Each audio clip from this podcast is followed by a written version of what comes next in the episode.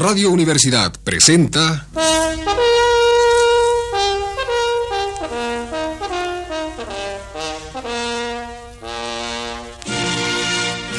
Testimonios.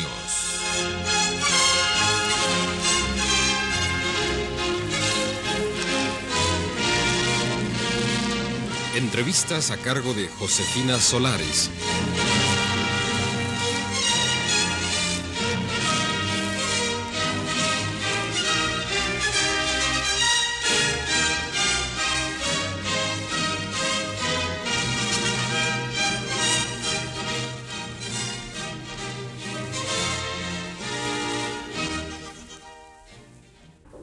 Estamos en el Instituto Mexicano de Psicoanálisis con el doctor Giuseppe Amara, quien nos hablará de sobrepoblación, aglomeración y contaminación, tema que tratará en una próxima conferencia.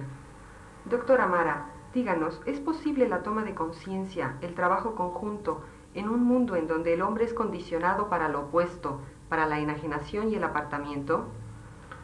Bueno, es posible, pero no fácil, y quizás no es probable.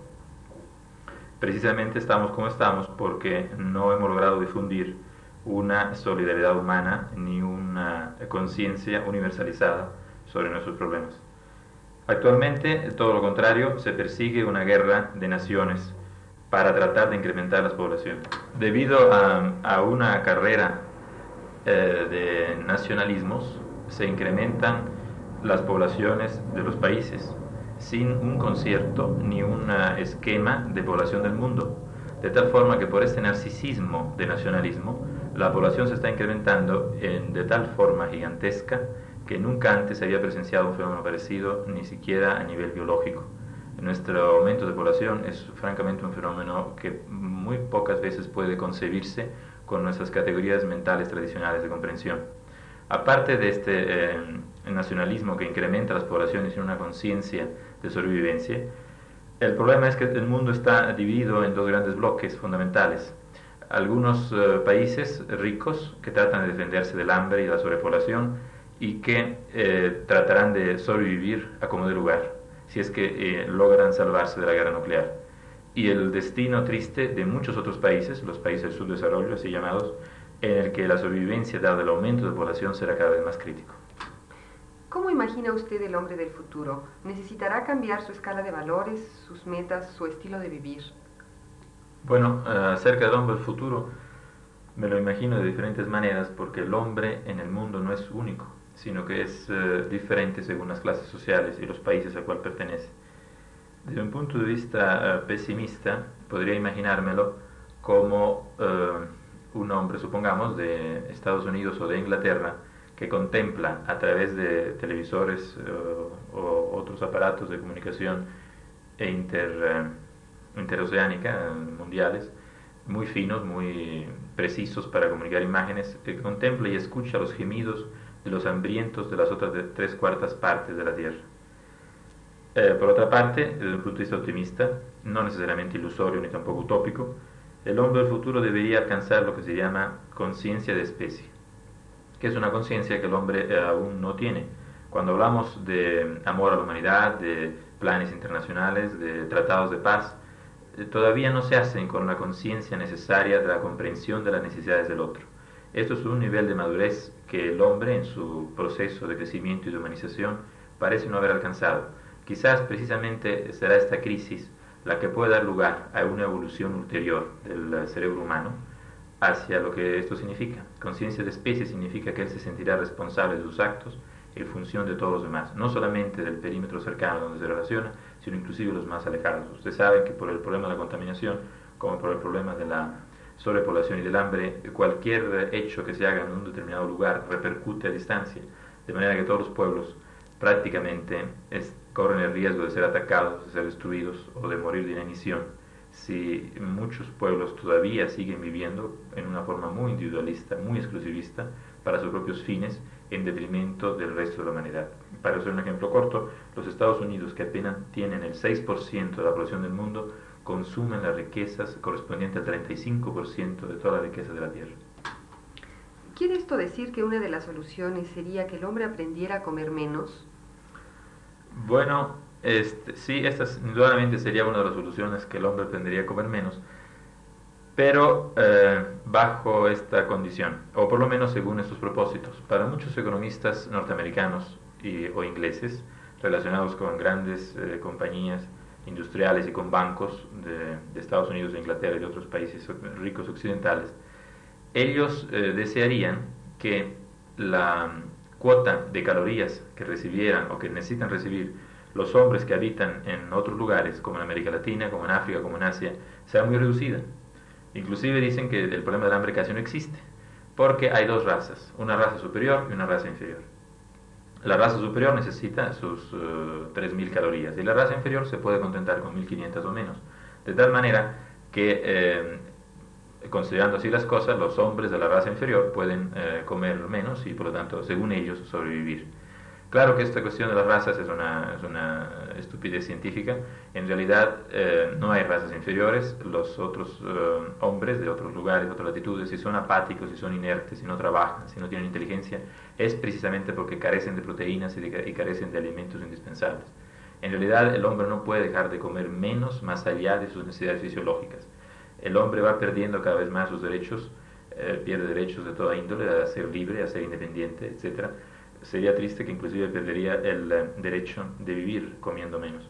Pero si esta pregunta en cambio la tomamos en cuenta en relación con las personas que viven en las grandes metrópolis eh, occidentales y sobre todo en las grandes ciudades de América Latina, por ejemplo, en donde la situación alimenticia es tan diferente en la ciudad que en el resto del país, entonces sí será necesario comer menos para evitar una serie de enfermedades que han surgido por la enorme ingestión de alimentos que ocurren en individuos deprimidos, vacíos, aburridos, enajenados en un sistema burgués e industrializado e inhumano, y entonces empiezan a enfermar de enfermedades como la diabetes, como la obesidad, como tantas otras, mientras en el resto del mundo, eh, en grandes cantidades, más allá de los miles de millones de individuos, ellos no tienen nada que comer.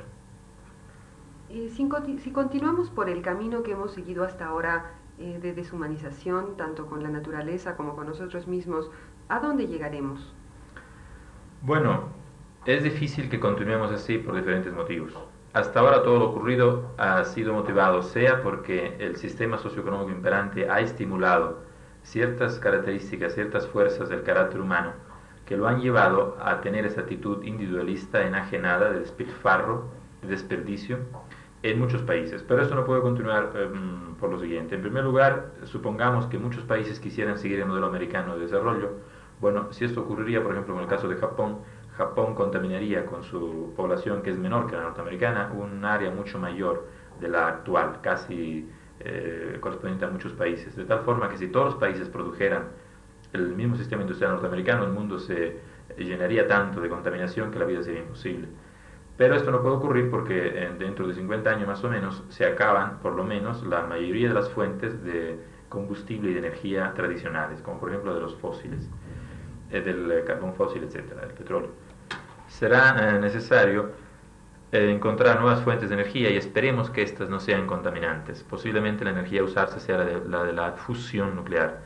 Ahora bien, en realidad, eh, por lo tanto, dadas esas circunstancias, es forzoso, no por motivos ideológicos o políticos, sino mm, dictados por las necesidades prácticas y concretas de las carencias, no solo de alimentos, sino de fuente de energía en el mundo, de que nuestro estilo de vida no es posible. Habrá que reducirlo de alguna forma, disminuyendo a un mínimo indispensable la energía de consumo sea de consumo industrial como también personal, y al mismo tiempo incrementando la riqueza interior, que es la única diversificación que puede dar estímulo a una vida humana.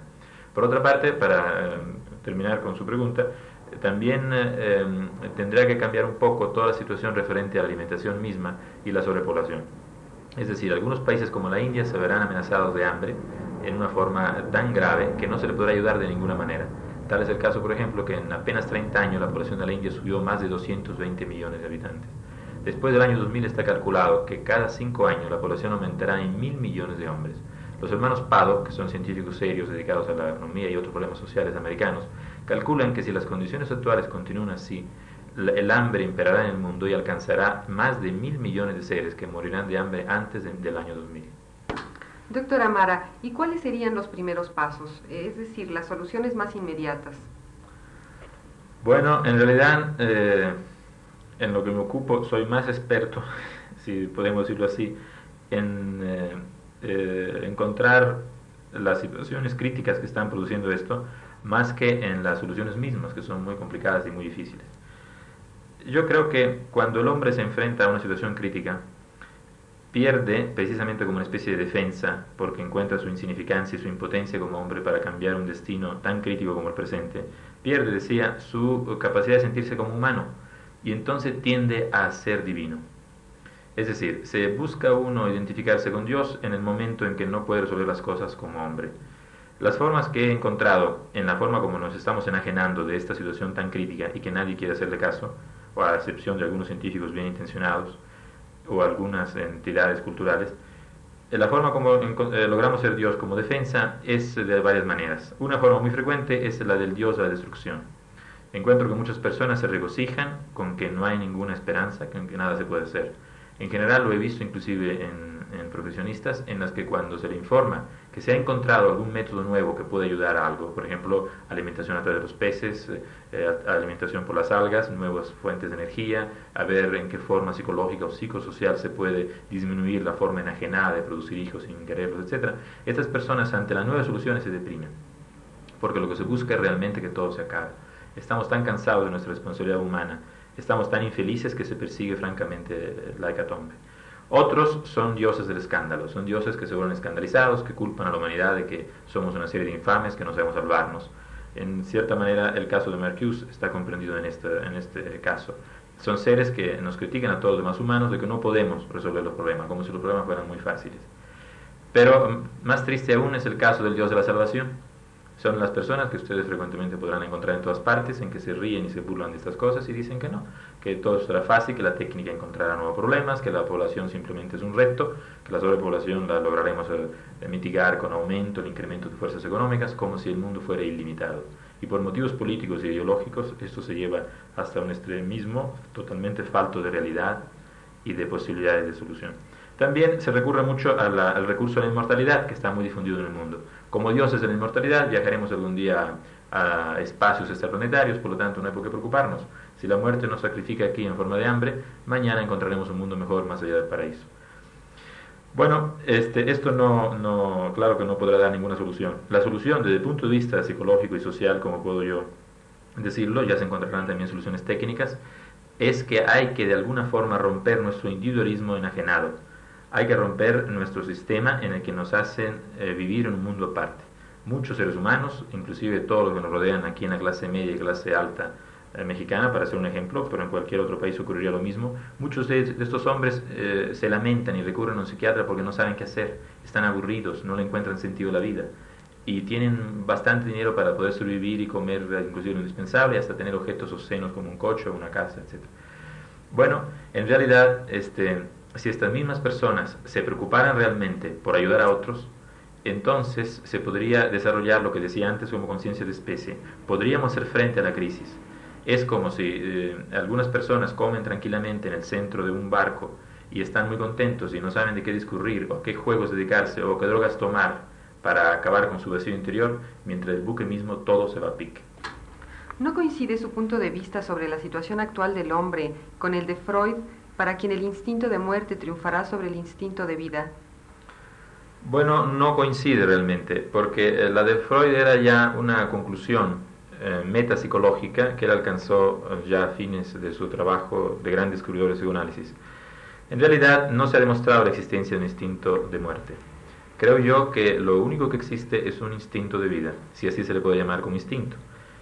es probable que nuestra humanidad se extinga, si logra sobrevivir algún día, también se extinguirá por motivos del tiempo. También el sol desaparecerá y desaparecerán las estrellas.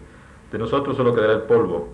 Y una de las frases que muchas veces yo mismo me repito es que el mensaje, el único mensaje nuestro que puede quedar es en forma de mensaje de polvo estelar. Tan insignificante en realidad es nuestra condición humana.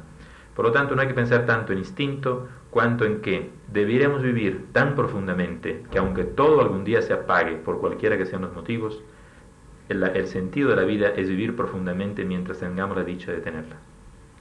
Eh, ¿No cae el psicoanálisis dentro de la estructura capitalista según el modelo norteamericano?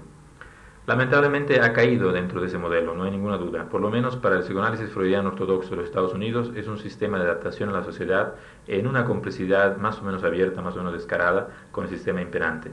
El psicoanálisis, mientras aplicó la teoría genética, es decir, descubrir la infancia para descubrir los problemas humanos, fue un magnífico sistema totalmente inofensivo para las fuerzas políticos, sociales y económicas, porque a un hombre no se le confronta con sus necesidades socioeconómicas, con su enajenación eh, actual, en el presente actual, con las fuerzas que lo rodean.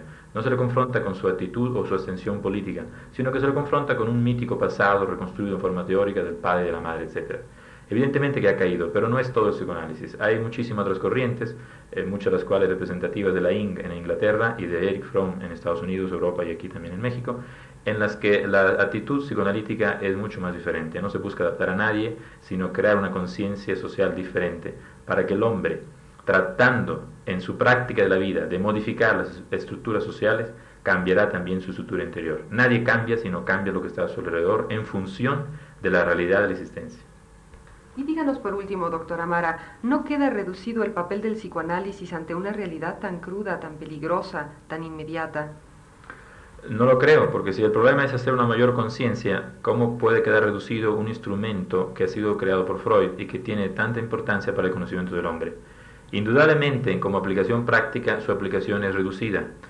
Y además, si vamos a ser tantos miles de millones de hombres, habría que ser miles y miles de centenares de miles de psicoanalistas y esto es casi imposible o utópico. En general, hay que tomar en cuenta que algunos hombres pueden cambiar el destino del mundo. Estos hombres están muy enajenados en general. Muchos revolucionarios piensan que la única forma de poderlo cambiar es usando la ametralladora.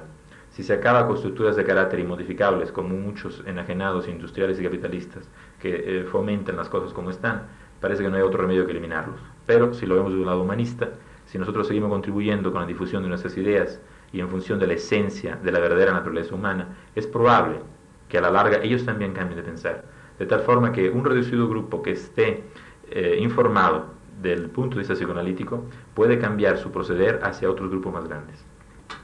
Esta noche estuvimos en el Instituto Mexicano de Psicoanálisis con el doctor Giuseppe Amara, quien nos habló de la sobrepoblación, aglomeración y contaminación, tema que abordará en una próxima conferencia. Radio Universidad presentó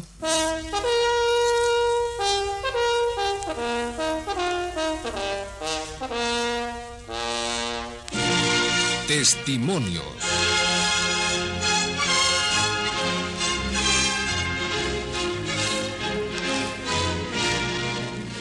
Entrevistas a cargo de Josefina Solares.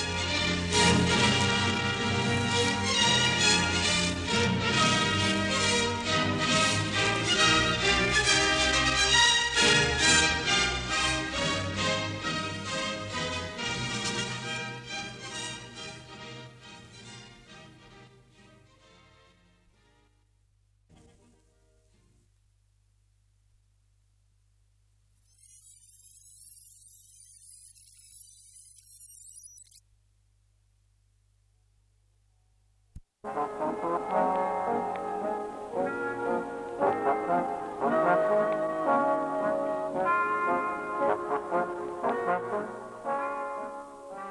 is Flora Bottom y González Márquez.